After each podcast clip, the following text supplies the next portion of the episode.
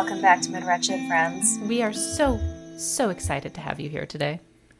Yes, we are. Yes, we are. For what is bound to be, I'm sure, another sunny and delightful episode of What the Hell is Wrong with the Midwest, which is basically the subscript of this show, I feel like. And this is a very special episode of Mid Wretched. It is. It's a very special edition of Mid Wretched.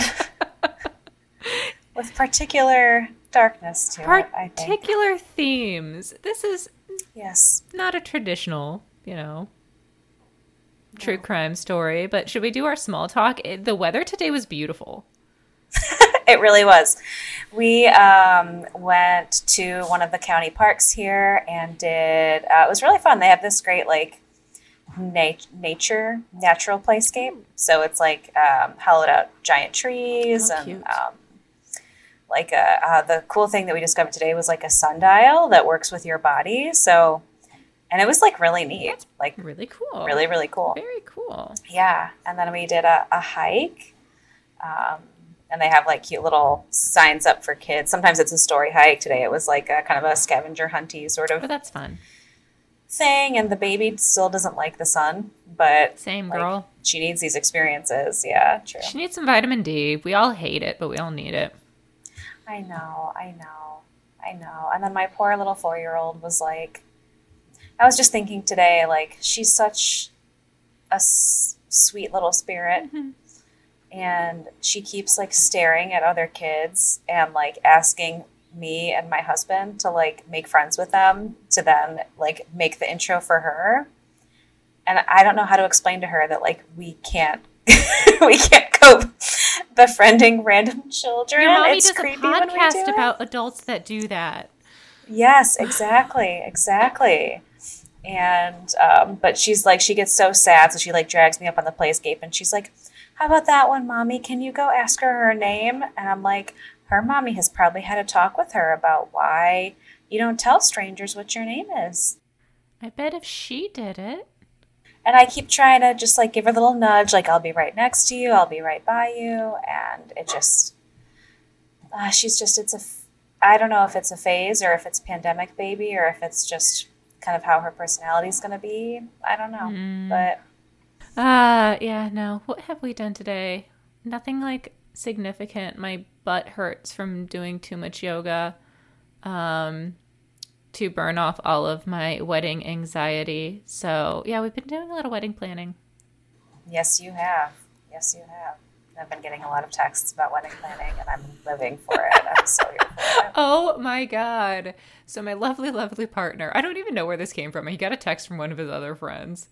But he's just like sitting there on the sofa while I'm like, we batch cook like our lunches for the week. So I was like batch cooking. And uh he's like sitting on the sofa, like reading a message from one of his friends, and he's like, I fucking hate wedding culture. And I'm like, Oh, Oh, oh. Boy has entered the chat. yes, finally. Finally, we've been telling him this whole time that it's the worst. It's terrible. But yeah, no, because and then I had to explain to him the difference between like there's the proposal and then the engagement party and then there's like the wedding shower and the bachelorette party and then there's the rehearsal dinner and then the wedding. And he's like, "Why are there so many things?" And I was like, "I have no idea." But there's a reason why we're not doing literally any of them. You don't need to do any It's of it's insane. Nobody, listen, listeners out there, don't let wedding culture pressure you. No, if you want to, and if that's your vibe, then do it. Do it. Do Do it. The fuck. Do it all the way up. Yes. But if it's not your vibe, it's not my vibe. I'm gonna hide in the kitchen my entire wedding.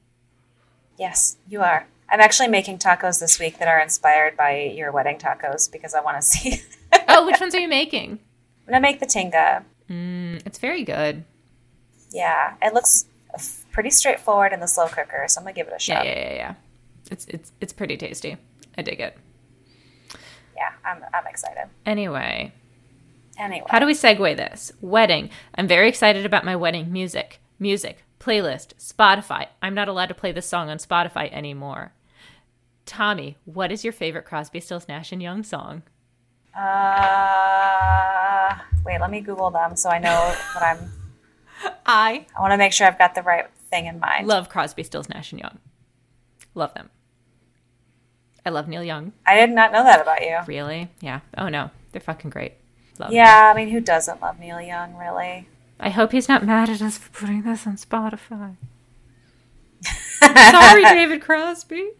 That's true. That's true. Anyway, did you Google to figure out what I'm talking about?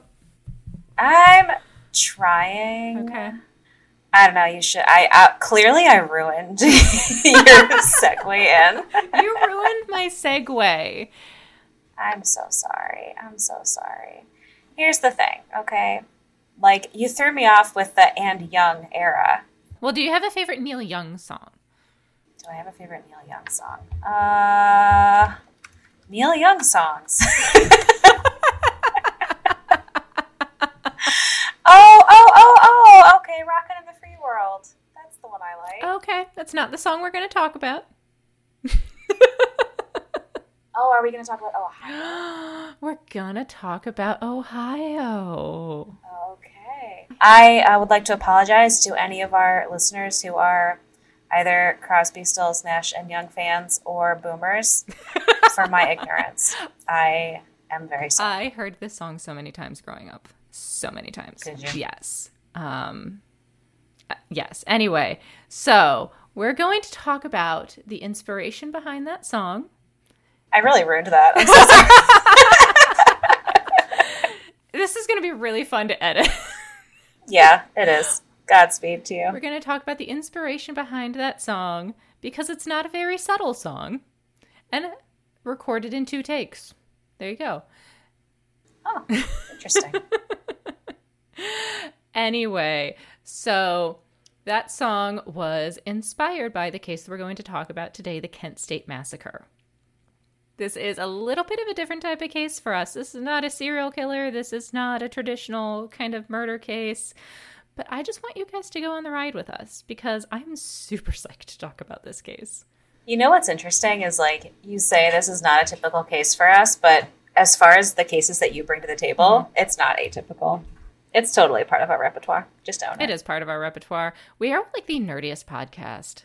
Like the nerdy of We're like, up there, I listen to a lot of true crime podcasts and we're like the nerdiest. hundred percent. So, we're going to talk about the Kent State Massacre. This is a big kind of moment in American history. It's also a pretty controversial moment in American history. Um, Yes. So, there is literally absolutely no way for us to talk about everything about this case. It is a body of scholarly research.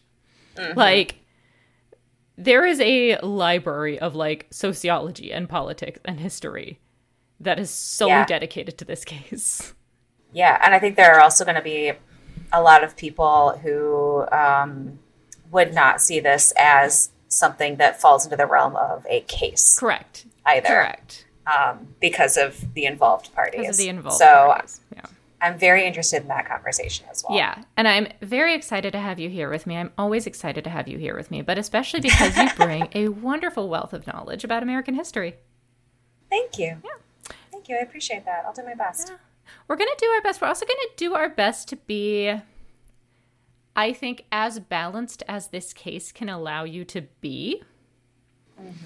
Um, because if you read articles, a lot of them are going to be very kind of one side or the other. Um, and I also don't, I don't want to be totally biased, but I also don't want to, I don't think it's fair to say there were good people on both sides in this case. Ooh, yeah. but I want to talk about the most factual and accurate account that we can, given our biases. And if you've been here for this show, then you know our biases. True that. Yeah. And you're still here, so thank you. And you're still here, or this is your first time coming. And uh, yeah, welcome to Mid In which case, welcome to all of our biases. all of our biases. What up, friend? Here's the thing my bias is toward facts, and we're going to talk about all of the facts of this case. Skadoosh, as my husband. Skadoosh. 23 skidoo. I don't know. Is that the same? Is that like an equivalent saying? I know. I don't know. I, I don't believe so. Right. Whenever he says skadoosh, it sounds dirty to me. Okay. Anyway, so let's dive right the fuck in. All right. We love scene setting here at Mid Wretched, right? Love it. but it is especially important in this case. Yes. Our case today takes us to the prime Vietnam War era in the US and prime anti war protest era. So, we're going to do a little mini history lesson, and I'm going to pat myself on the back because I apologize, Mr. Wolf and Mr. Kraft, and everybody else in the high school history department. Uh, I just did not learn this well in high school. So I had to reteach everything to myself. So, also, this should be in its its entire own class. Like the Vietnam War era should just be its entire oh, own class. Oh yeah. Totally. So, um, feel free to pop in at literally any time because, like I said, you have a degree in this. I will. Um, so, jumping back to do a little bit of a history of the Vietnam War, the U.S. has was involved in conflict in Vietnam beginning in the 60s, actually beginning back to 1955 is kind of the earliest days. Um, in 1959 was when the first U.S. soldiers were killed on Vietnam soil. Congress and official government websites that I was reading date our official entrance, official entrance, um, into the Vietnam War as 1965, um, when President Lyndon Johnson declared Operation Rolling Thunder and entered the first official combat troops into Vietnam. Um, and like we do as a country, we like to be involved and say we're not involved um, all at the same time. yes. We like to play both sides. Um, yes. And I don't know, would you like to kind of give us just a glimpse as to why we got involved in Vietnam? uh, well, I, is it? I don't even know if it's possible to just give a glimpse into that um, without trotting out like all of my biases, basically. I mean, so. I'm pour my backup beer while you do this. So the war in Vietnam uh, was originally um, essentially a, a, civil war in many ways. Um, and U.S. involvement existed from pretty much the entire range of the conflict between the, the two halves of Vietnam, essentially, and other surrounding areas like Cambodia. But what would officially bring the U.S. in, officially, officially, officially, was um, the Gulf of Tonkin accident, wherein there was a, a U.S. destroyer craft or whatever that was hit by um, a Vietnamese craft, and that like officially kind of gave us in, in, in, a very American fashion, like gave us kind of an excuse to enter, mm-hmm, right? Mm-hmm. Um, so in in most historians' perspective, especially from the perspective of the history department at our very progressive university, wherein I earned my history degree. um, again, shout outs, Dr. Sumner. oh my gosh. Still, time has been kind to him. but yeah, again, like it's it's all about like the U.S. finding an excuse to enter a conflict, mm-hmm. right? Mm-hmm. Uh, for one reason or another. So there was involvement in Vietnam under JFK. There was more involvement in Vietnam under Johnson mm-hmm. when conflict was officially declared. But certainly things escalated under JFK um, that moved us into that theater prior to Johnson making that official declaration. Mm-hmm. Mm-hmm. So we weren't exactly welcomed into the conflict, to be honest. Um, nobody invited us in. Nobody said, hey, we really need you over here.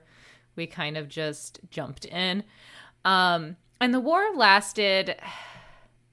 Our involvement. It's fuzzy. It's fuzzy. It's yeah. fuzzy. The kind of the rough years that I found online, according to Britannica.com, were 1959 to 1973. And in that time, 58,220 American soldiers lost their lives. And most of them were young people who were drafted without consent. It was an involuntary draft. And most of them were between the ages of 18 and 21. Babies. Yeah. Babies. Like, babies, think about what babies, you were doing babies. at 18. And I don't know, this is also kind of obviously the way that wars are fought now is very different, but also I grew up around a military base and saw a lot mm. of people I went to high school with go to Iraq and Afghanistan. Yeah. Um, straight out of high school, so seeing their little baby faces. Oh, that's really interesting. Yeah. I think what is interesting to me, like from a historical perspective and from like an American culture perspective, is just that um, Vietnam, in many ways, like kind of marks the beginning ish. Um, the Korean War too, maybe even to almost more of a degree, but that that specific like time in history, like that mid-century, the way that war was in mid-century America between Korea and Vietnam, um, I think kind of ushered us into this era that we're still in now, uh, and I think that will remain in forever, where we're involved in these international conflicts that are um, extremely, extremely murky. Yes. Right. So, like when you dive into World War One and Two, uh, there is murk mm-hmm. there when you really, really dive in. But at, at you know, kind of the the passing level that everyone's aware of, there were good reasons for the U.S. to enter. Yeah, yeah, you know, those conflicts. Um, and if you were to ask an eighth grader to tell you why was the U.S. involved in World War II, they would be able to tell you in a very kind of clear cut way, right? Um, I think if you asked most even like experienced scholars why I mean, as you just did, like, why are we involved? Why were we involved in Vietnam? Why were we involved in Korea? Why are we involved in the Middle East for the last 80 billion years? Mm-hmm. Like, you don't get that clear cut response. Yeah. And I think these, um, the Indo Chinese wars are that turning point. Yes. Because it really didn't feel like to the average American, like we had a stake in that war. Mm-hmm. You know? Right. When we look back at it historically, we can say, ah, okay, it's, you know, here's what we were trying to do and, you know, pushing capitalism and whatever it might be. It didn't feel like to the average person at the time that we had a stake in that war. Um, right. But the right. government line was we are trying to stop the spread of communism. We're trying to protect the people of Vietnam. Yeah. Yeah. There's a hell of a lot of history there. Um, there is. There's a there lot is. better podcasts on than ours. I will also just say that it's it's one of these interesting ones where um, at the end of the day, it's impossible to declare a winner. I learned that it was a tie. Uh huh. Yeah, I was taught it was like a stalemate. It was a tie. Like... We had uh, so in my American history classes in high school. I don't know if I've mentioned this to you before. Uh, we had a scoreboard of America versus the world. And the wars that we won versus the ones that everybody else won. Wow, okay. And this one was a tie, and that is actually probably one of the more progressive takes. Interesting. That's really interesting. Mm-hmm. Okay. And you'd never be able to you would never hear somebody, especially I think like when either of us grew up, because we were certainly taught by people of the age group mm-hmm. um, coming back from Vietnam, right? Yeah. Um, but you know, if, if, the party line was that U.S. involvement was all about stopping the spread of communism, it did not work. No. Right, no. because in 1975, three of those states became communist states. Exactly. So Exactly. Yeah, and I also have to remember, like, like I said, I grew up in very close to a military base. Many of my teachers, my friends' parents were Vietnam veterans. Yeah. So. Yeah. Um, but here are the facts that I think that you need to know to at least get a feel for the vibe of where we're going to plop ourselves down in. You know, the big, the biggies. Um, Sorry if I was a little jumbly. I should have just given you the biggies, but yeah, yeah. Go. We're gonna do the we're gonna do the biggies. Okay. Welcome to Mid Wretched. We're inarticulate and nerdy. Um, hey, speak for yourself. I, I'm sometimes articulate. Not Guys, really. she has a new baby. I do. I do. And she's sick and I'm exhausted. Aww. All right. So the U.S. was involved slash not involved in Vietnam up until 1964, when, as Tommy mentioned, um, the Gulf of Tonkin incident officially kind of set the course for war were declared. Um, Lyndon Johnson signed the Gulf of Tonkin Resolution, which gave him the authority to drastically increase military presence in Vietnam um, and ordered the deployment of combat troops over there. Um, Vietnam was a war of nasty, nasty tactics. Like gases, uh, torture, not not okay. and yeah, go ahead. Um, it was also I, I do get really because I had a really great class about this in college. um, also, one of well, being kind of like the first like quote unquote modern war in a lot of mm-hmm. ways. Um, this was also an advent for like um, in the moment like journalism. Yes, yes. essentially to be taking place. Like, um, so what the images that people were had access to uh, and have access to are um, extremely sobering. Um, yeah, about that, you know, about those tactics and and just the yeah, like the normalization of of torture, mm-hmm. of like violent rape, yeah. um, those types of things. Like um, we had this kind of like photorealistic journalistic moment mm-hmm. at that time that is why we have like so much understanding of how ugly, yeah, in many ways Vietnam was. Yeah. And there are some really just jarring photos that came out of the Vietnam War and the events leading up to it that, you know, if you're interested, go check them out. You can, you know, probably do a quick Google search. They're jarring, they're meaningful, they're kind of life altering, and especially if you were growing up being surrounded by those. Um, so the US was sending droves of troops, like I said, as young as 18 and 19. There were some people that who were, you know, they went to basic training at 16 and 17, and then they were deployed at 18 on their birthday. Um, that was not uncommon. Um, and honestly, many of these young men had no understanding of the war that they were fighting, the reasons behind it, the people that they were facing. They had no idea what the culture was, the terrain was, the tactics being used were. Um, and for some of the people that were against the war, it just really felt like this just kind of felt like a power grab. Like, why are we doing this? What are we what are we dying for? Um, what's our skin in this game? Yeah, what's our skin in this game? And as the years and as the war dragged on, we started to see some of the biggest anti-war protests that the U.S. had ever seen before. Um, like we had mentioned, previous wars, we felt like we really had an intention to be there.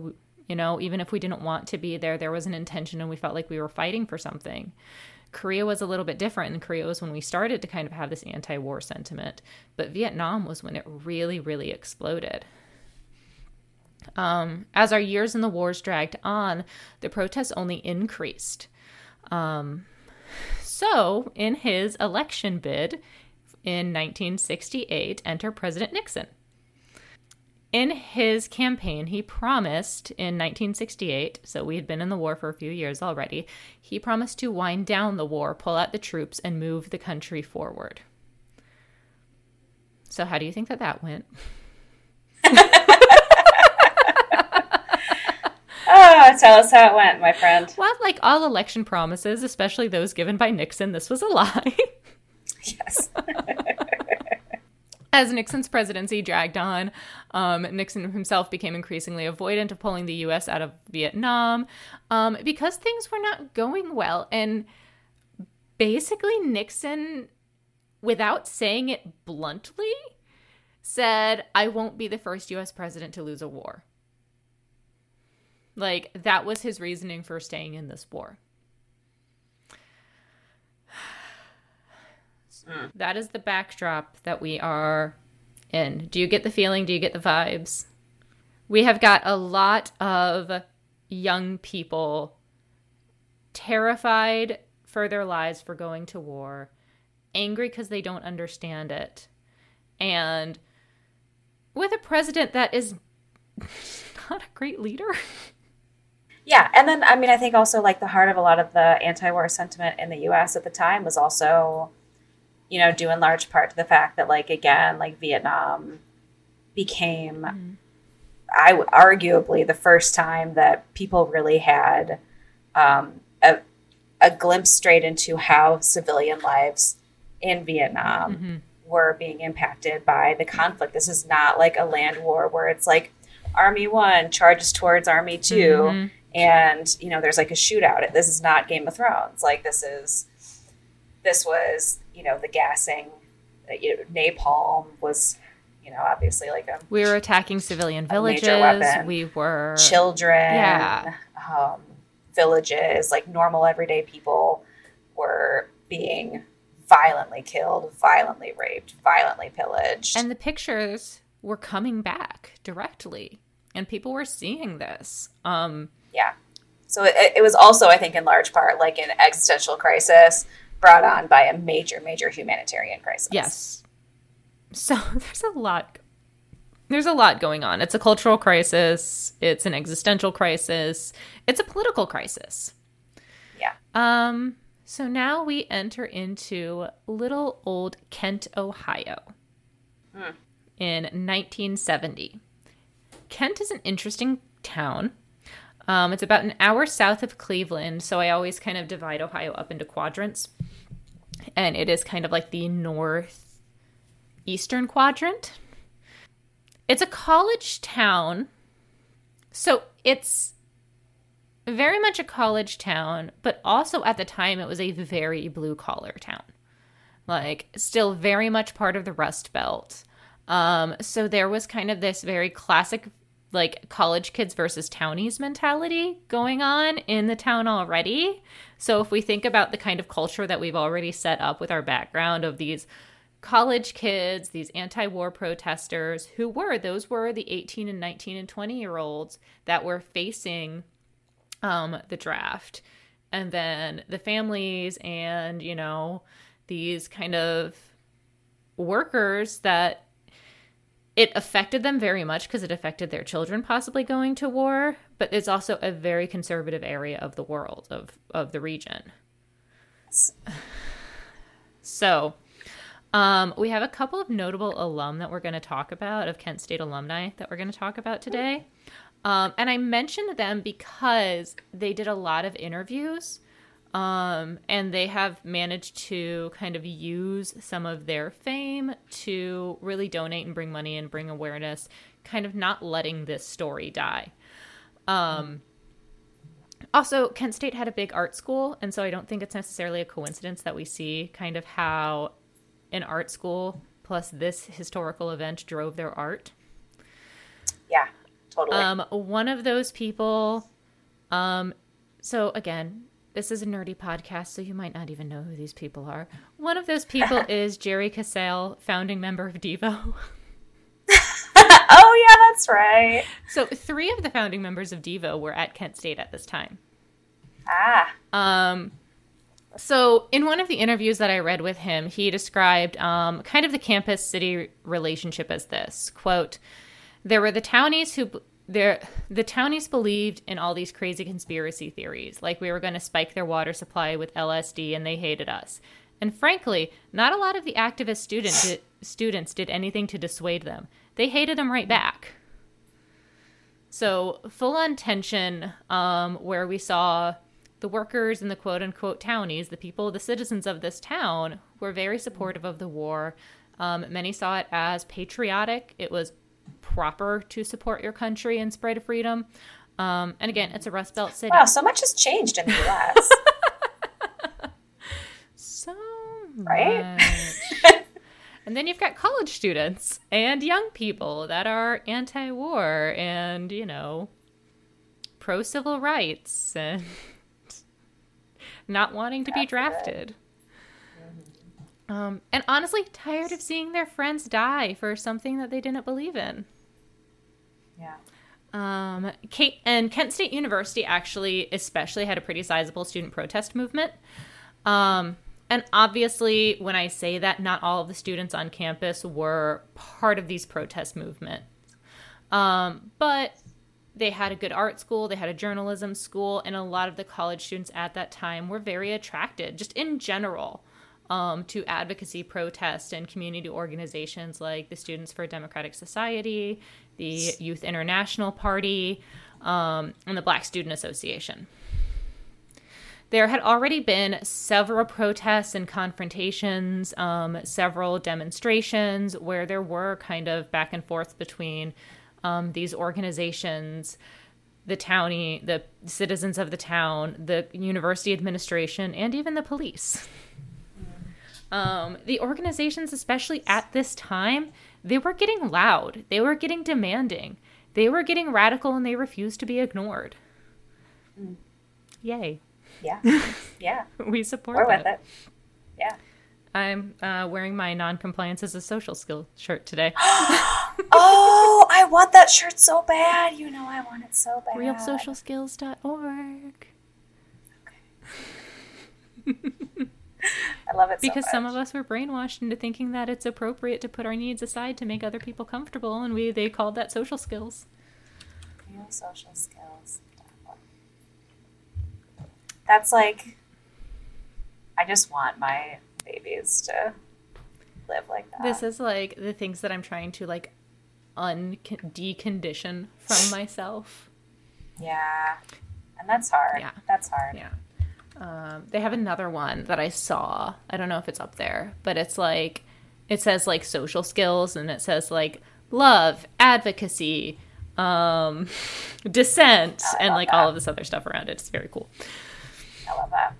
Anyway. like I said, not all the Kent State students were obviously part of these organizations, and even those in within the organizations have different levels of radicalness and different levels of things that they were willing to do. And you know, people are individuals and have their own boundaries and limits and beliefs. Yeah. So, um, by this time in the war, so this is 1970, most Americans didn't really support the war in Vietnam, but they also really didn't support the student protest movement. Mm. So they would say, yes, we need to end the war in Vietnam. Yes, we support that, but these students are just not doing it right. There was a lot of finger wag- wagging at protesters. Yeah. Oh, look yeah. at other things that have changed in our country. well, and you know what's interesting about that too is like people are so, I mean, there's, you can be scared of and against something that's going on in like an abstract, mm-hmm.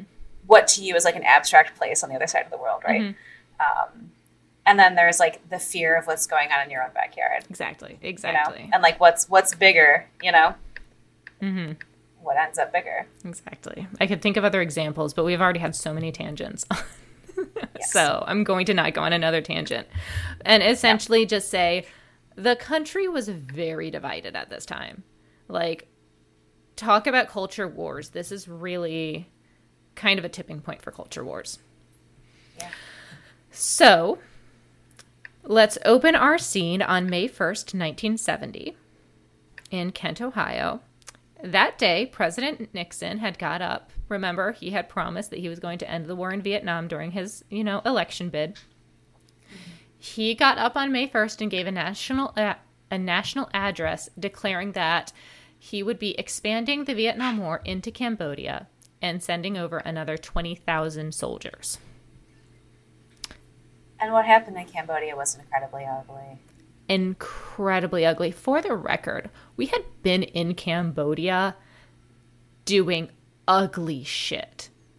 Yes. For years before Nixon announced that we are now officially in Cambodia. Mm-hmm. Um yeah, it was nasty. Yeah. Um Behind the Bastards just did like a six part series on Henry Kissinger, um, oh. where they go pretty in depth into Kissinger and Nixon's relationship. Um, and how that kind of impacted what was going on at this time. So, if you're interested in learning more, um, that series goes pretty heavily into Nixon and Kissinger. So, interesting anyway, when he announced this, because obviously it's going, it's 180 degrees from what he said he was going to do and what he promised the American people what he was going to do, there was immediate uproar against this decision. Especially, obviously, by young people, because it meant yet another expansion of the draft. Um, so the involuntary military draft by this time, so originally, especially in like World War II, is when we think about is the other time that we think about involuntary military draft. If you were in college or if you had a family or you know, there were certain exceptions that you wouldn't have to be drafted. Um, those were erased for Vietnam because we needed so many people to send over and kill. Um, Yes. so it really was a lot of high school and college students um, facing death overseas. Yeah. Um, so that any eligible male that passed a medical exam could be drafted. So students weren't only angry, they were panicked. Yeah. Um, so that night, um, Friday, May 1st, approximately 500 Kent State student organization or 500 Kent State students organized at the University Commons. At this demonstration, a copy of the U.S. Constitution was buried to represent that Nixon had destroyed and killed the U.S. Constitution. At some point, and still to this day, we don't know who did this, someone put up a sign on a tree near the campus ROTC building reading, Why is the ROTC building still standing? Oh, interesting. So the ROTC building was kind of like, it was almost like a log cabin. We'll put up pictures on the social media, but it was like a log cabin that housed like the ROTC, which like, it's like a campus military, like universities campus military training. I never totally understood what they did. High schools too. High schools too. That's like the junior ROTC where you like you wear a uniform and pretend you're in the military. Um, anyway, um, Obviously, we were very cool in high school. no, we just had like legit recruiters doing push-up contests in the lunchroom.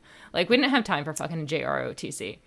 Mm, that's true. That's true. We had the same at the high school that I taught at most recently. It was pretty fucked up, and they would get like, it was like love bombing.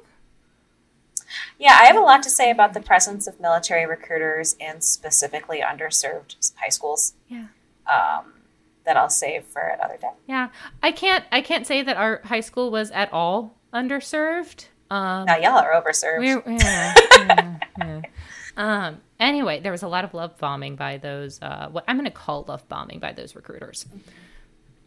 Anyway, the crowd at the University Commons dispersed around 1 p.m. because students had to go to classes. sure. Again, we're still a college campus.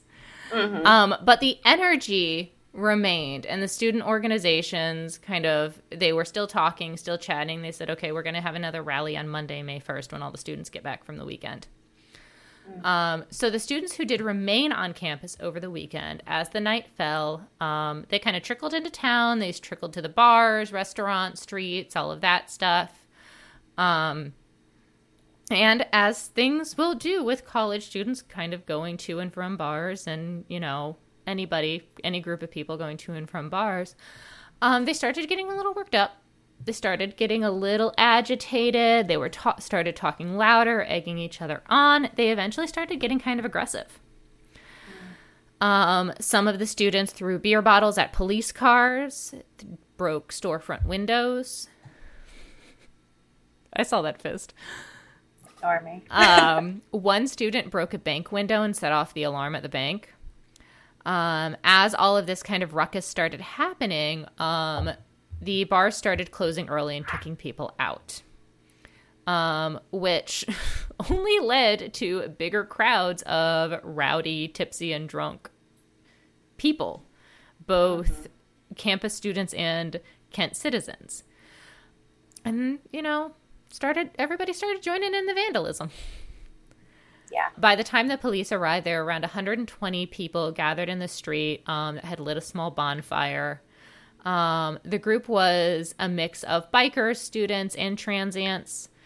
Um, the entire Kent police force was called out, as well as officers from the surrounding communities. We, um, I just want to like really quickly just think about like the size of like where that would be. Um, like Kent is a really small, Oh yeah, like it's a college town, but it's a small town. Yeah. Um, so I just like all college quick. towns in Ohio. Yeah. Yeah, like population twenty eight thousand. Um, the total area of the town, the land area, is nine point twenty two square miles. So when we're talking about people like gathered up in like a square or something and like, like a town that, square, like, a, a strip of a couple of restaurants and bars. yeah, it's a very it's a tight like it's a geographically tight area that we're talking about. Like 120 people gathered in Chicago is kind of nothing, but 120 people gathered in really the downtown area was like a strip. Um, and it looks like it still is pretty much the same size as it was in those days. yeah.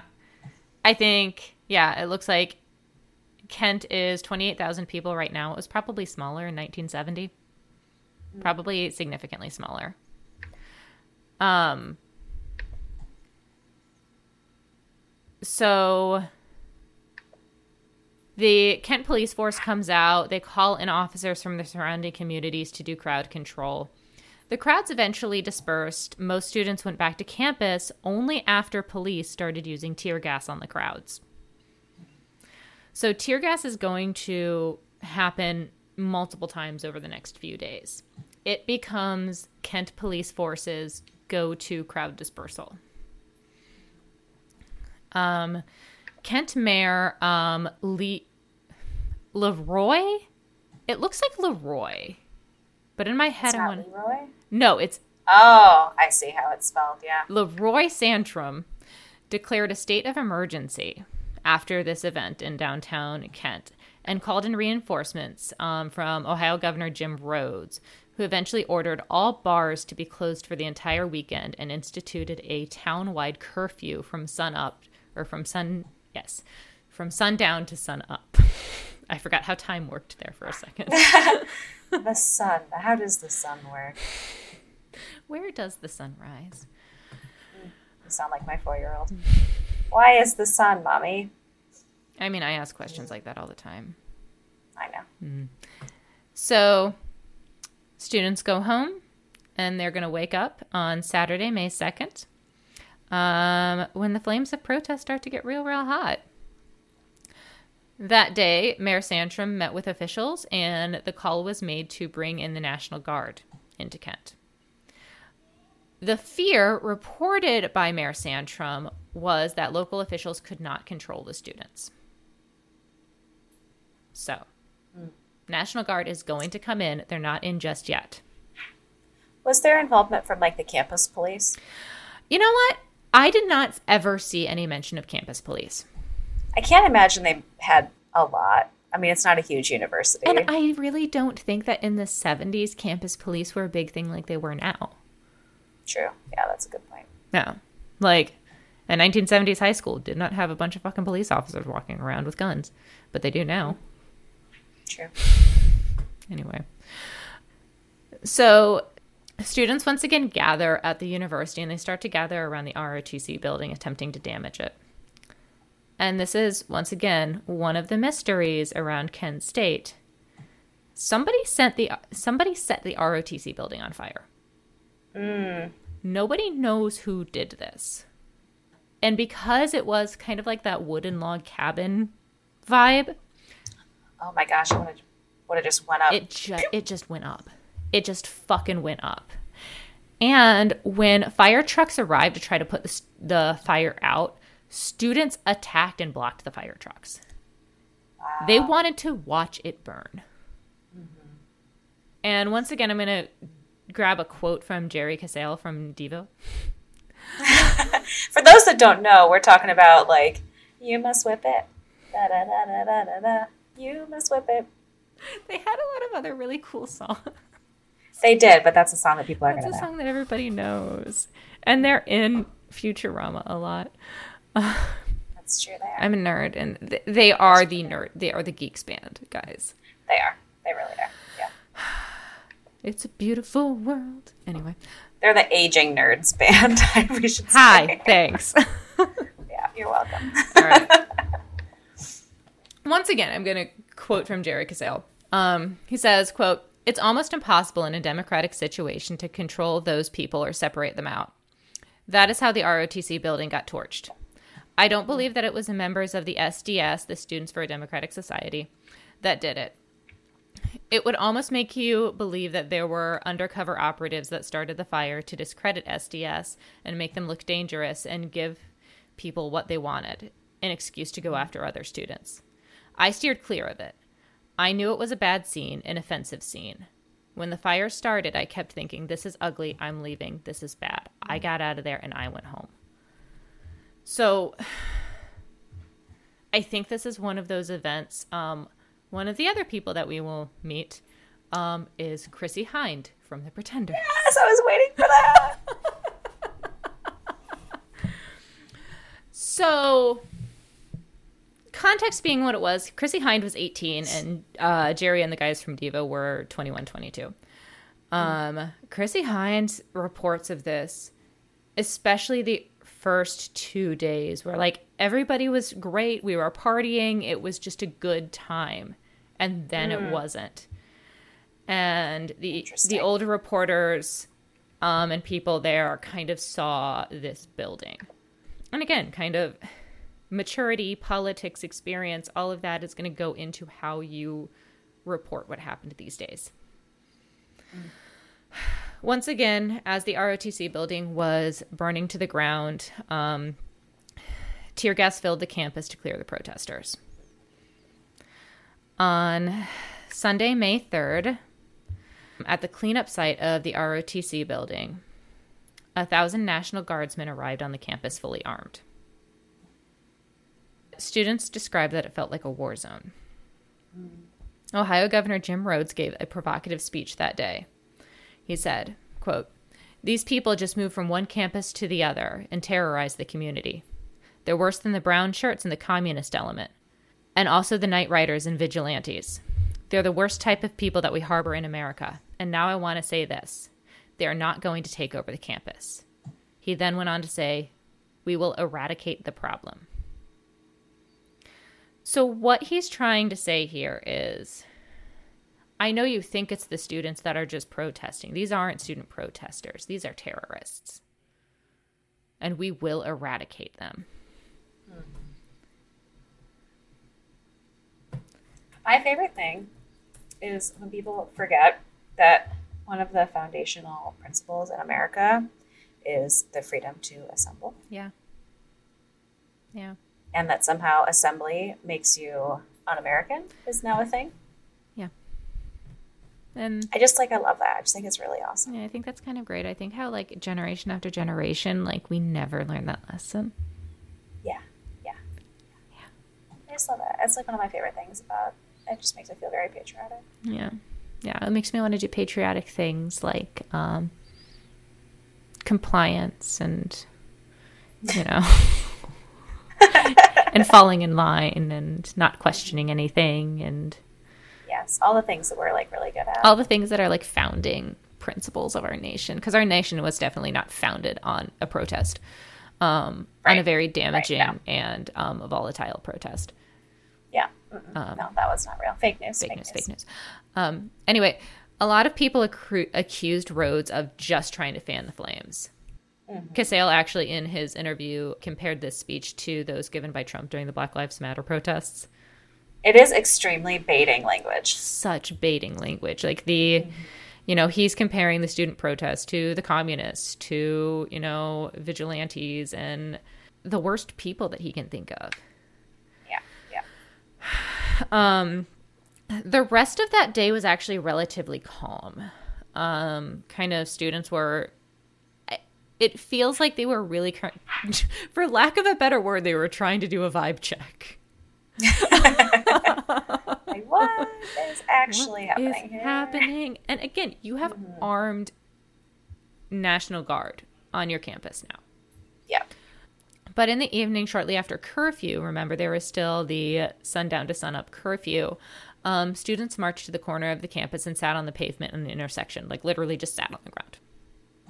Search helicopters and National Guardsmen started to surround the students. Um, I am not sure what happened or what sparked this. It could have been nothing. It could have just been yelling. It could have been threats. Literally, that entire spectrum of things. But from that night, six students would be arrested for violating curfew and carrying weapons. But the crowd of students that were sitting at the corner at the intersection would eventually all return home. Mm. So now we're going to start on May 4th. That's the Monday. This is Monday. Okay. So remember that this is the day that the original student protesters on the 1st had said, we're going to have a rally on this day. That's right. Like, this is going to be our big, big rally. Additional, so another wave of National Guard troops on top of the thousand that had been there before arrived on campus. that is so many people. So many people. And it, the Kent State campus isn't huge, guys. it's bigger than our campus was, but um so once again, another enduring mystery of the Kent State massacre. At some point, somebody in a position of power made the decision to officially ban all rallies and protests that day on campus including the one that had already been planned. There's a lot of conflicting evidence about who exactly made this order. Now, there would eventually be um, a federal civil trial in 1975 in which General Robert Canterbury, who was the highest official of the National Guard involved in the incident, testified that there was, quote, widespread consensus that rallies would be prohibited because of the tensions and the possibility for violence by students. Right. He testified that Kent State President Robert White, so Kent State President, explicitly told him, Canterbury, that any demonstration would be highly dangerous. So that was when Canterbury and his men interpreted interpreted this as an official order to ban protests, hmm. which gave them the freedom to intervene if there were any protests. Got it. However, Kent State University President White testified himself that he did not recall having that conversation with Canterbury. Interesting. Now, the Kent State Historical Archives, which, guys, oh, chef's kiss. Really, really the best resource for Yeah. studying this. Kent State has done such a wonderful job of keeping the story alive and keeping the facts facts. So, the Kent State Historical Archives say that this decision can most accurately be traced to actually Governor Rhodes on May 3rd who said who said that he would seek a state of emergency declaration from the courts, and a state of emergency declaration would have made it illegal. But Rhodes never actually did that. Interesting. He never actually saw the state of emergency, which means that it was never actually officially illegal. Wait. Interesting. Okay, so was it ever officially legally It was never Made actually officially to be a state of emergency? correct. Interesting. Okay. Correct. Again, you have to go deep into the archives to actually find all of this like correct information because as we're going to talk about, everybody has a reason for telling their story the way that they told it. Of course. Yeah, yeah, yeah.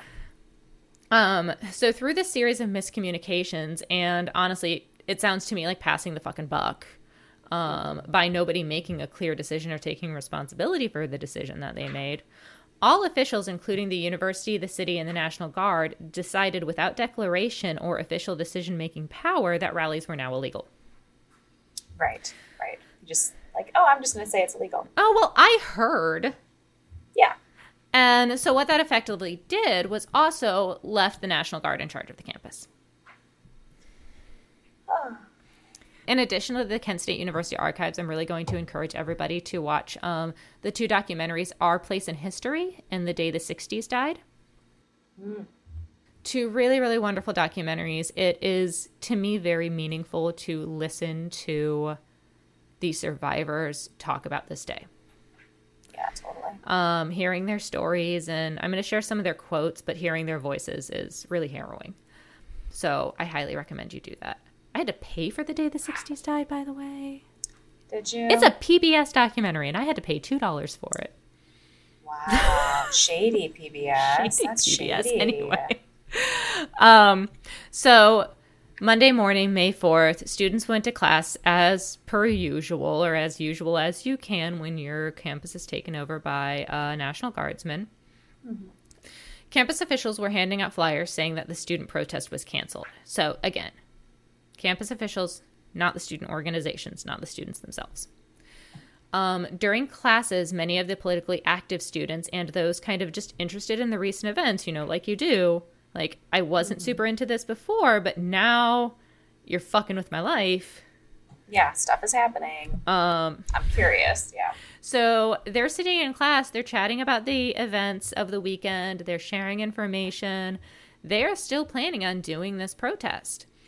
And for the most part, obviously, you can't account for everybody, but most of the students agreed we want this to be peaceful. We want to make a point, but we want to be peaceful about it. Especially when you're facing armed gunmen, you want, like, presenting with a peaceful front makes a major point. Right. So I've seen estimates of as few as 500 and as many as 3,000 students gathered at noon at the University Commons, kind of like the grassy area with some big old trees, some cute street lights, a, mm-hmm. a typical gathering area where, like the hill, sometimes you'd have lunch there, sometimes you just yes. kind of sunbathe there. Indeed, indeed. I miss the hill. Yeah, the hill. Anyway, um, mm-hmm. and I think this range comes from the fact that, um, and this is one thing that everybody does agree on, not everybody that happened to be at the Commons was a protester. Right. I'm sure there were lots of people that were just like, this is a moment and I just kind of want to see it. And some of them were literally just trying to go to class. Yeah. Uh, they were trying to go to class, they were trying to go home, they were just in the wrong place at the wrong time. Mm-hmm. So you had literally everything from radical activists, agitators, and just students. Survivors that were there recall it being a pretty festive time. There was a lot of chanting and obviously some anger, but more camaraderie than anything else. A lot of chants of pigs off campus, pigs off campus. One prominent student activist, whose name was Howie Emmer, um, began speaking to the student through a megaphone.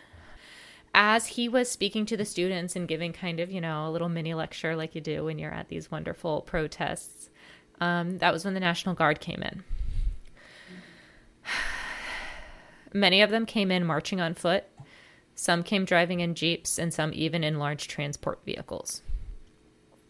They came in from multiple directions, basically enclosing the students in, leaving them few places to go.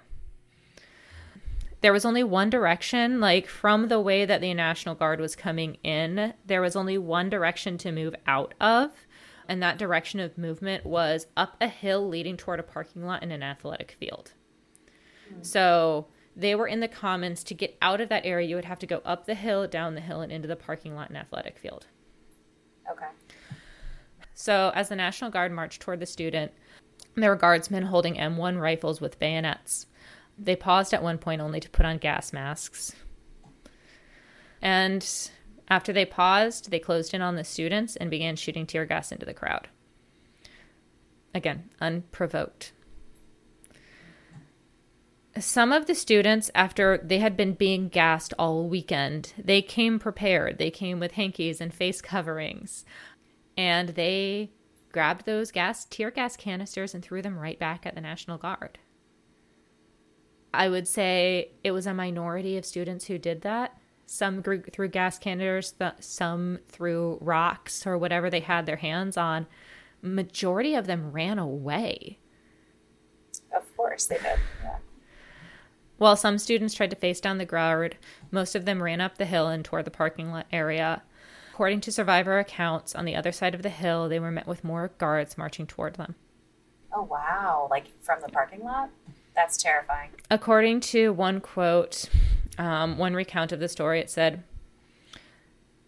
he recalled kind of being in that situation and kind of talking about what was going on in his head. And he said, I thought, okay, this is where they march at you with their bayonets and they're horizontal, and they scare the fuck out of you so that they're going to herd you across the parking lot and they're going to arrest us over there. He thought, okay, fine. They're just going to herd us into a corner. They're going to arrest us all they're just doing this to scare us. Yeah, there has to be some kind of like visual threat. Mm-hmm. Like, yeah. But the guardsmen stopped advancing. At one point, several guardsmen not all of them, just kind of like small huddled groups were seen kind of together, talking, huddling as they were now amassed at the top of the hill. It was called Blanket Hill that looked down onto the parking lot. Because there were a total of something like 10,000 guardsmen at. By this time, State, there were about there? 10,000 guardsmen. Yeah. Okay, yeah. So there's no way it's like every single one of them is like No. Know, No, and we'll go into that. conspiring at the same time. Yeah, okay. like you pointed out, there was about 10 by this time on campus there were about 10,000 guardsmen. The guards were noted by kind of onlookers and survivors that they kind of had broken into a couple of small groups. Again, we don't have any clear evidence of this, but personal count accounts say that people saw someone in charge yell and make a clear hand signal. At that moment, a group of 77 guardsmen gathered at the top of the hill, Follow that hand signal, and 28 of those guardsmen begin to shoot bl- blindly into the crowd. Wow. And for the next 13 seconds, shots were delivered blindly into a crowd of students. And this is a quote from Chrissie Hynde. She said, as she was kind of running away, she says, and then I heard the tat tat tat sound, and I thought it was fireworks. An eerie sound fell over the common. A young man's voice. They fucking killed somebody. Again, this is where I really kind of encourage people to watch the documentaries because there is this like, there's 13 seconds of gunfire and then dead silence. Wow.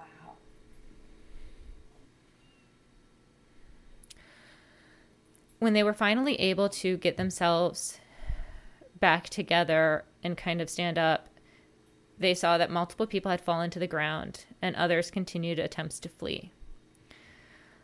There was absolute confusion and fear on the faces of every student in the crowd. Most thought that there was no way.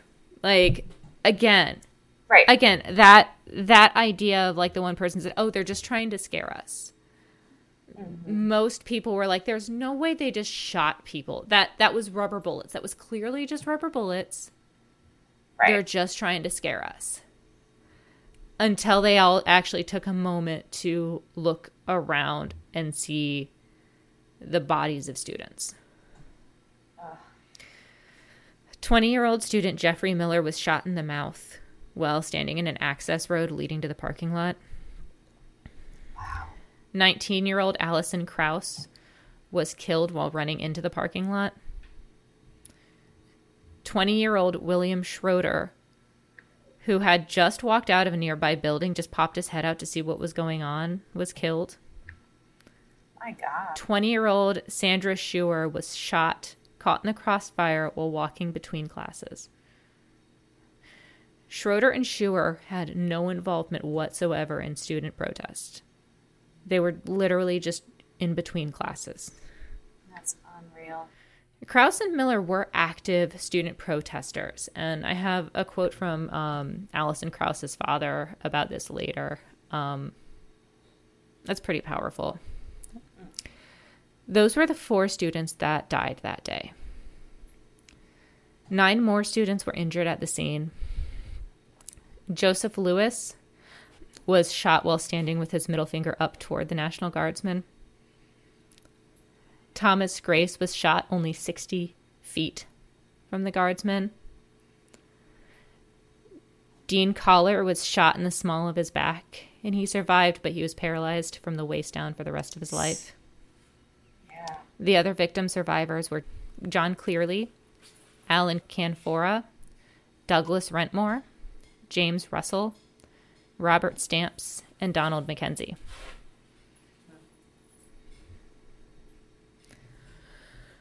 Ugh.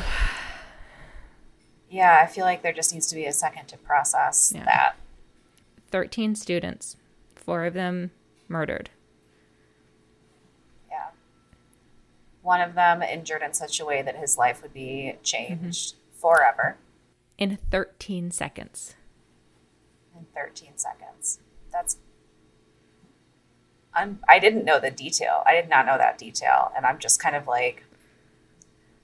What I keep thinking about is like, how terrifying that 13 seconds would be if you had any awareness of what was going on. But it was so fast.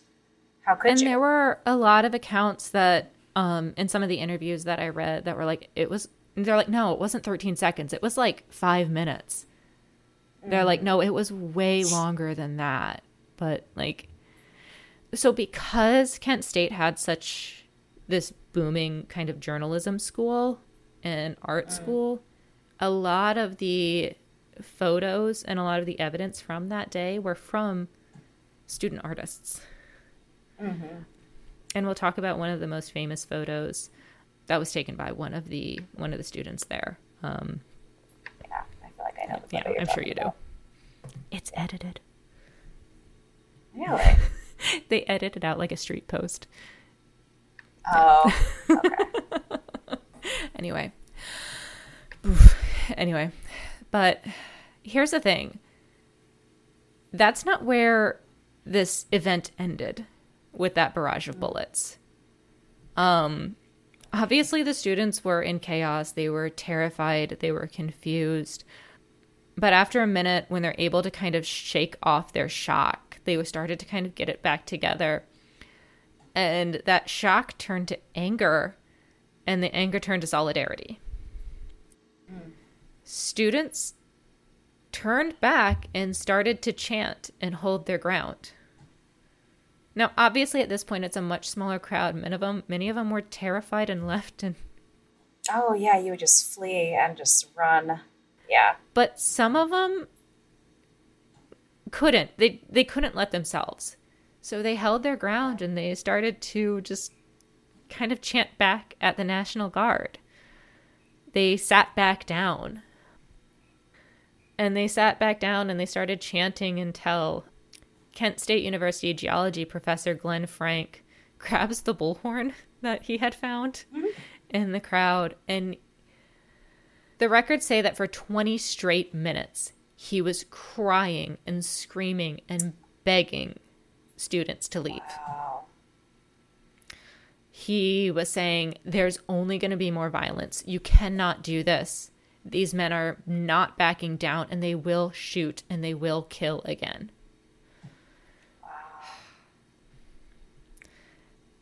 At that point, ambulances had started to arrive to take the bodies. There were so many bodies and not enough ambulances that they had to double up the ambulances with the bodies. Um, and finally, at that point, they started to listen to Professor Frank and they left the campus. The university closed immediately and everyone abandons the campus. The university would remain closed from that moment for the rest of the semester. Good on professors again. We don't we don't appreciate teachers enough, but professors frantically advocated to help their students finish their end of term work over postal mail and off campus meetings at coffee shops and in their houses whatever and. Yeah. whatever they needed to do to help their students finish out the term and graduate. Um, and some of the images that remain from this day are absolutely haunting. Um, I think probably the one that you're thinking of is a pretty famous photo of a 14 year old girl. Her name is Mary Vecchio, kneeling over the body of Jeffrey Miller. If you Google, if you Google the Mary Vecchio photo, um, it will come up. She was 14.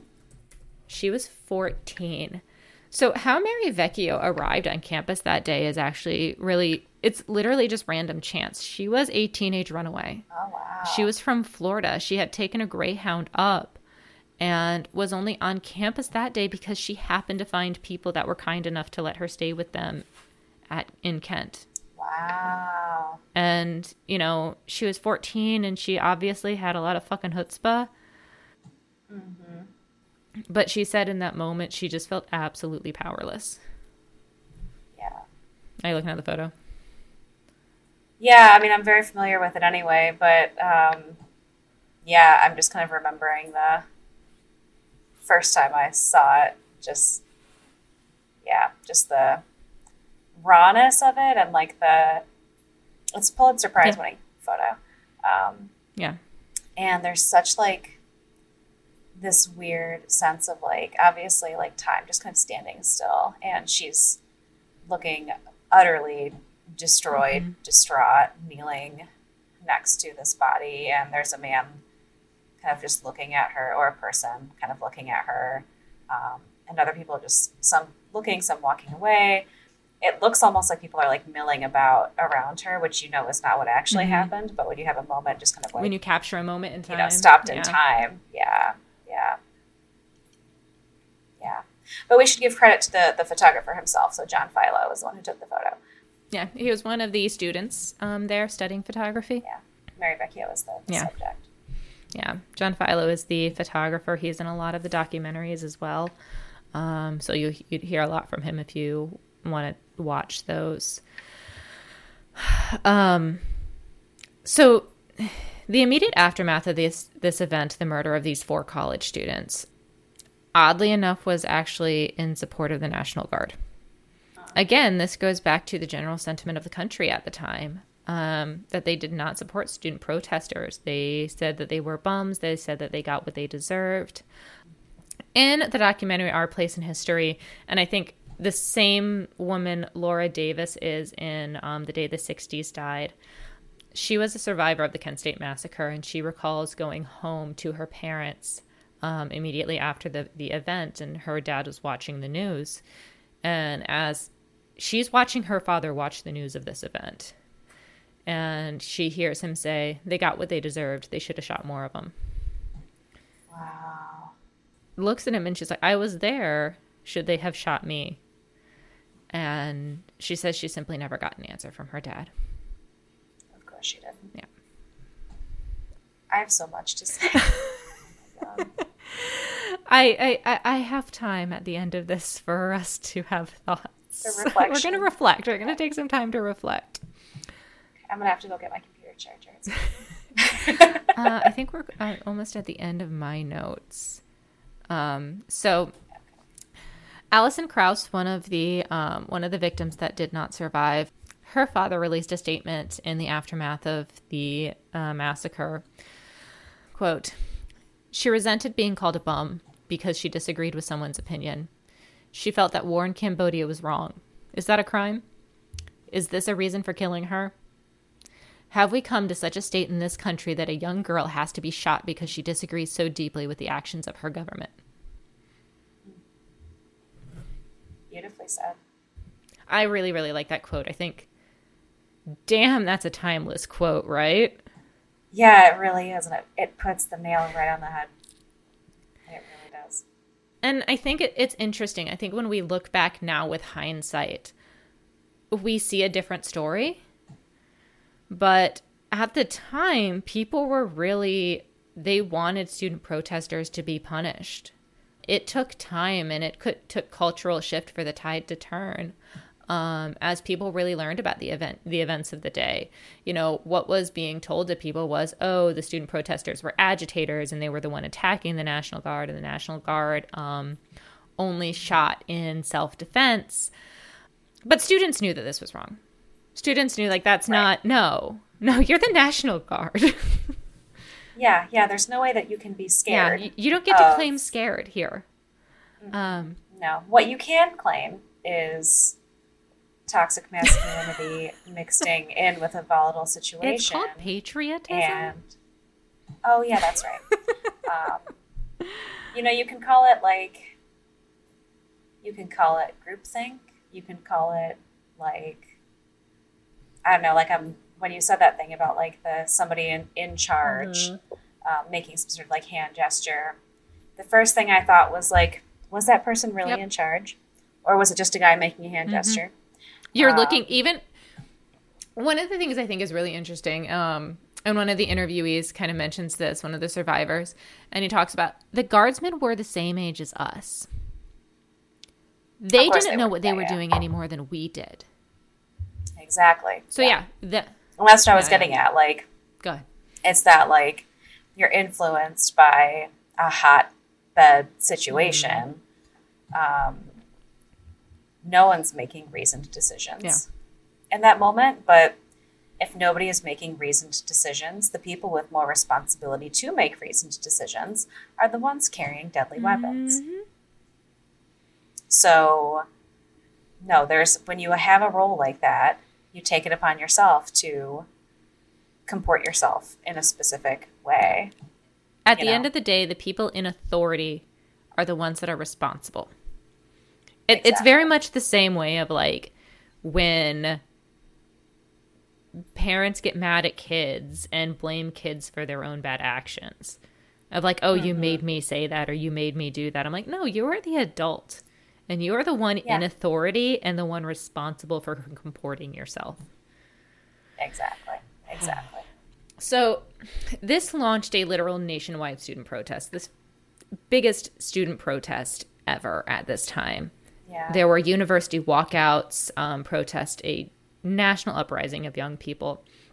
And shortly after this, it was honest. I want to say it was honestly only a few days. There was a similar event, a shooting of multiple black student activists at Jackson State University, um, that just added to the flame of anger.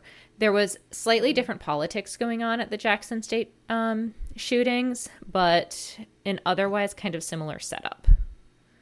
Yeah. And obviously, kind of a shared moment in American Very history. much. Yeah. Um, it even under it even managed to unsettle Nixon and Kissinger. A the robots that are Nixon and Kissinger. Yeah. Be unsettled, gentlemen. There's a really interesting story about like the insomniac Nixon, famous insomniac. The day or so after this, he was trying to go to sleep and he couldn't get to sleep and he decided to get up in the middle of the night. There was a protest happening at one of the mon I think it was the Lincoln Monument. Um and he woke up his chauffeur in the middle of the night and was asked and asked his chauffeur to drive him to the Lincoln Memorial in his like dazed sleep deprived stupor try to make these young protesters understand the hard decisions that he had to make as the president? Like it is there are pictures from this event too. And it's described as like not even surreal. Like surreal doesn't oh God. even fit what happened that night. It's in the middle of the night like 2 a.m and nixon is just talking to all these fucking hippie protesters at the lincoln memorial that is so weird. Oh my God. like i really encourage anybody to go like look that up Yes, that needs to be followed up on. That needs to be followed up on. And I think that really, really slowly the culture began to turn on this between the student protests, the attacks on student protests, and the biggest, I think the biggest shift in the Vietnam War sentiment was Vietnam veterans returning from war and joining the protests. Yes. Majorly flipped the narrative. Yes, 100%. Um, so, not to make this a totally pop culture moment, um, because it's not. It's a piece of history, but I I really do think that kind of like our our cultural memory depends on our images, our songs, and our people. yeah. So, like I mentioned at the very beginning, tried to mention Sorry. the Crosby, Stills, Nash and Young song "Ohio." They were very, very big at this time, and so when they released that song, almost immediately after the event, um, they managed to tell the story in a very empathetic way. And then the images started to come out and flood, and seeing what actually happened that day and the fear on the students' faces. The survivors Many of the survivors were devoted to communicating, making art, and researching what led to this event. Um, like I said, a lot of kind of our cultural icons, the members of Devo, Chrissie Hynde of the Pretenders, um, the singer songwriter Joe Walsh, came out of this and kind of used it to form their art. Many, many, this is usually always less known, but many academic researchers graduated and mm. dedicated so much space at Kent State University to not hiding and not whitewashing the history here. Their campus still holds artwork and sculptures with bullet holes in it to this day. Wow. Good for them. Like it's actually kind of eerie even. I've never been to Kent State, I've never been to the campus. but there are sculptures that have bullet holes from the Kent State Massacre in them. Wow. And they tell the good, the bad, the ugly. They tell all sides of this event. And I think, kind of, now that we've told the story, I think that you can see that the listener can probably twist whoever they want to be to be the hero here. Sure. Yeah. Yeah. Absolutely. And that's you know, obviously, that's human nature. It, it yeah. doesn't. Yeah, it's human nature, and it, it doesn't take a lot of um, imagination to figure out where either of us might stand on this. Um, so I think part of like what is an interesting thought experiment then is to think about like what would somebody that sees it the opposite mm-hmm. way like how do you arrive at that conclusion yeah. right like um, how is it and I, I have a hard time bending my brain that way because i keep thinking like you know are were we slash are we really in a position as a, a culture a nation a, a civilization where disagreement with those in power is enough to not only get you killed, but to have your fellow citizens supporting the fact that you were killed by your government, right? Like, um, I'm having a really hard time like bending my brain to figure out a way that that's justified. Yeah. And I think that having having read and having done the research on it, the justification is that these were, you know, they were fanning the flames and they attacked the National Guard and these they weren't even students that really started this. It was agitators and again this it was just last summer that we saw the black lives matter protests. And so we've heard this narrative and i still don't buy yes there are agitators and yes there are people who probably just want to cause chaos there always will be um, but that's where, again, I put the onus on the people in power to stay in control of a situation. Yeah. And I think even like using rhetoric, like, you know, they were agitators, um, stuff like that. Like, how do you possibly bend that to justify that either? Like, I mean, wow, you agitated, you should be killed in broad daylight. In broad daylight by the you, government. Yeah. So, you know, like, sure, um, can you in some way call being a quote unquote agitator like a quote unquote bad yeah. thing? Yeah. Sure. Um, does that justify killing people? Because at, at the end of the day, and I don't know how you can twist it any other way, but this was an inexcusable use of military force on American citizens. Yeah, Yeah. and when you think about the discrepancy between the number of people, even going with that, like the top end of that estimate about people that were there, as far as you know, students and protesters at Kent State, if we go with like the upper 3, estimate of three thousand people, um, up against ten thousand National Guardsmen, mm-hmm.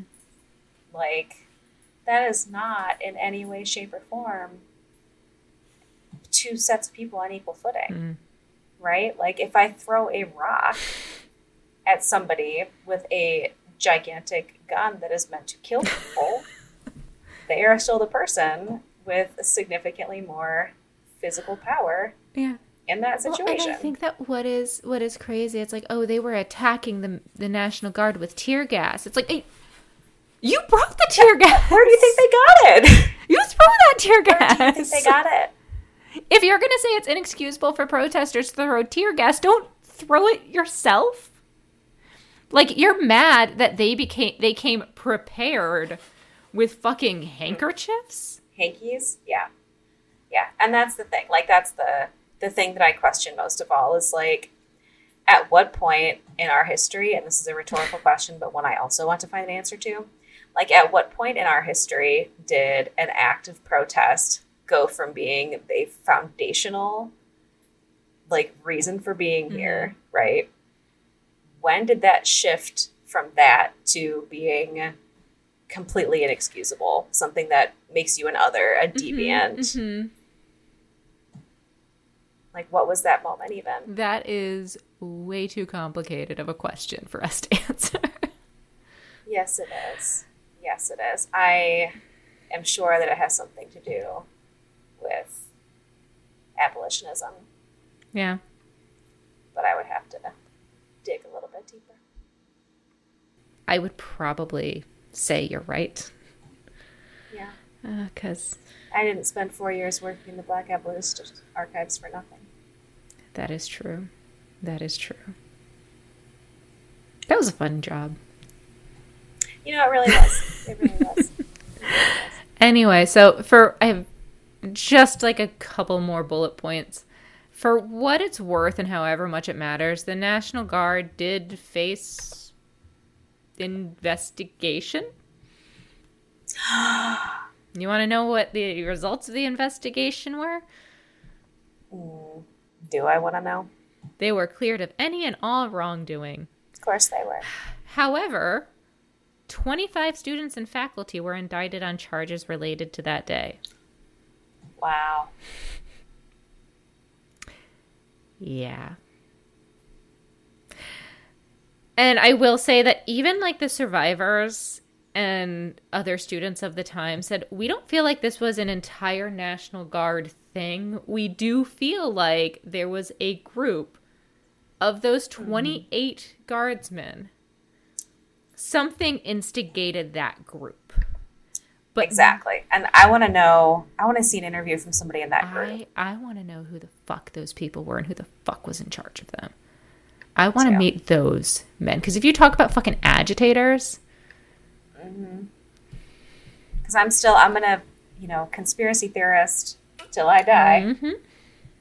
I want to know what who the person was who made the hand signal? making whatever gesture. Who made that hand signal? Yeah.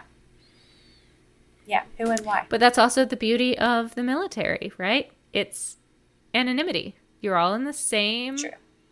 Your your face is covered. You're a unit. You're, yep. You're in the same uniform. You're anonymous, unlike the picture of a guy throwing a fucking gas can with a hanky over his mouth.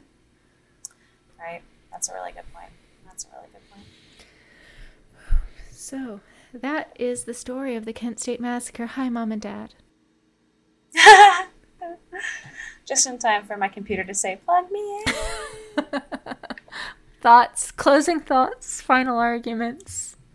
I just, um, I don't know. I feel like a lot of the time, like, I really, especially when things are politically charged, because, you know, my, my views are definitely strong and unapologetic. So I try really, really, really hard to flex my brain to, you know, put myself Mhm.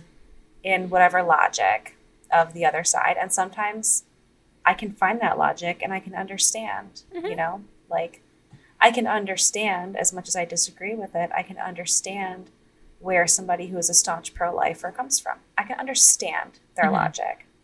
I don't agree with it, I can understand it, you know.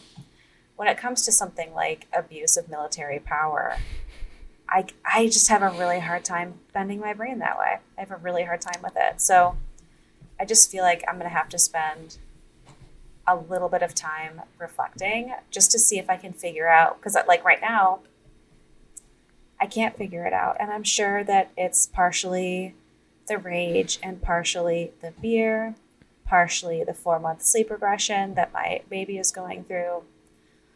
But I can't I my brain is just not being elastic enough for me to find that right now. I cannot figure out how you could justify that. I And I'm genuinely curious. Like that's not a combative question. Like I'm genuinely curious. Like how do you come to that conclusion? You know? Mhm. You're giving people a lot more credit than I am. Because I really don't know. Like, I really. I don't have any of those factors. Well, the beer. but. How do you explain that other than. I wish I had a better term than brainwashing because I feel like brainwashing makes it sound silly. But conditioning. Like, mm-hmm. we are conditioned to believe certain ways. And just like I'm conditioned to believe the way that I am. But I think the question is who's Right, doing the yeah. conditioning and where is that coming from? Yeah. I don't know. Yeah. And from a historical perspective, it was, you know, it, it looked so different then than it does mm-hmm. now, you know. Like now, I think our conditioning is obviously much stronger because we have so many more things in our faces all the mm-hmm. time that, you know, push our own narratives, right? Like all of your social media is designed to confirm your narrative already, Mhm. right? Um, so, as much like rope as you can give people, I'm very curious about like how you come in in you know in that time period. Like, how do you come to such a strong, strong, staunch conclusion that way? Yeah. Well, I'm sad. I'm sorry. yeah, that story makes me. It just makes me sad because I mean, at the end of the day, like what you're looking at is like young people that really, really, really believed in something very, very important, Yeah. and what happened to them that day was absolutely terrifying. I mean, if you were a survivor of that happening, how are you not traumatized from Mhm. that? You know, um, if you're injured from that day, obviously you're carrying weight. You know, and those four people that lost their lives that I'm sure had all the potential in the universe. Um, yeah, it's it's absolutely horrifying. Like it's emotionally horrifying what happened that day. Mhm. And I guess that would be what I would want people to keep an eye on remembering is Mhm. like for young people that really believed in something. Well, I. It's also people that really believed in something, and also people that were just trying to go about their day. bystanders. Yeah, yeah, that's true. Two of them And- are and- bystanders, basically. And I think yeah. that both sides of that is equally important to remember and equally important to pay. and equally tragic. yeah. yeah. so, oof. yeah. How about Ah, you cheer us up? Oh, is that my job? Yeah. Okay. oh God, I did it. I'm sorry. Oh boy. Oh, I'll do the emotional labor here. Um, I don't know any jokes to make this better. You can't. You can't. I need to um, eat some Jello and go to bed about it. But um, Uh, are you asking me what we're talking about next time? yes, that's what I actually meant to say. Okay. Well, in light of its recent, uh, very interesting resolution, we will be covering the I-65 killer. Ooh, exciting! I'm psyched about this one. Yeah, I think it's going to be really interesting. I um, it'll take us to uh, Indiana and a, a little itty bitty bit of Kentucky, Itty bitty. which is not technically the Midwest, but We've been there. you know, it's yeah, it's just that itty bitty little, just the tip, just the tip. Um, we got to get. That's where the. Creationist Um, Museum is. I know, I know. I've been wanting to go I have there. been there. Um, Yeah. really? Huh. Oh, when? A couple years ago. Yeah. Really? It's it's upsetting. Interesting. Anyway, I'll tell you about it at a different Uh, time. Tell us about uh, the I-65 killer. Yeah, well, that's all I'm going to tell you. Um, we are going to be covering the I-65 killer. We're going to be in Indiana slash a little tiny bit of Kentucky. It's going to be uh, the early 1980s, and uh, it's going to be scary. Um, so we'll be telling the story of a number of women who were attacked and killed, uh, particularly at hotels along the I-65 corridor, All right. Well, that sounds terrifying. and the resolution that took over 30 years to come to fruition. Well, that sounds terrifying because I have driven that strip of road many times. So I I can't know, wait. too. Yeah, yeah. So come back for that mid. Yeah. All right. Yeah. Good job today. Thank today. you. That's a good one. right. Uh, so mid wretched friends, um, I would just really encourage you to to do some brain bending thought experiments um, as a result of this case. Like wherever you sit, wherever you land, whether it's um, extreme in one way or the other, or somewhere in that gooey little plasma zone in the middle, like just take some time to kind of examine, like, I don't know, where your belief system sat you on this case and why. I just think that would be a really valuable thing to think And about. I'll encourage you to burn down an ROTC building. Just kidding. Don't do that, please. Please don't actually do that. I cannot afford to get sued. Yeah, you just gotta sue. Great. We don't have any money. That's true. we'll start monetizing at some point. Join our Patreon to pay our legal bills because I say dumb shit. That's right. That's right. That's right. Uh, well, on that note, uh, be nice. Don't burn buildings down. Eat cheese instead of burning buildings down. That's right. That's right. And when you want to burn down a building, just remember We that love you. we love you, and we don't want We you don't want- to go to jail. And we don't want to go to jail. No, and we don't want to have to tell the story of you going to jail. I already have to tell the story of somebody I know currently awaiting trial for murder. I don't want to do it again. episode's coming. It's gonna be crazy. All right, must. Bye, Bye, y'all. y'all. Bye.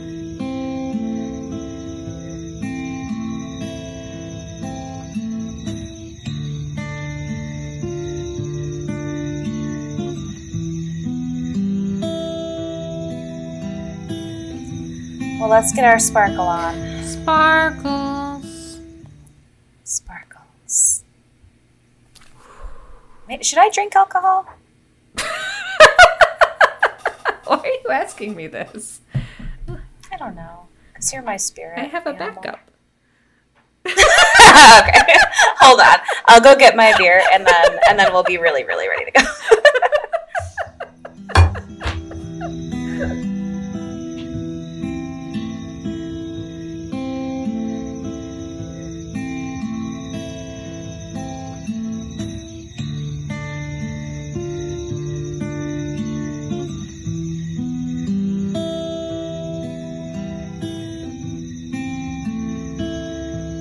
Soldiers and Nixon's coming. We're finally on our own. This summer I hear the drumming for dead in Ohio. Mm.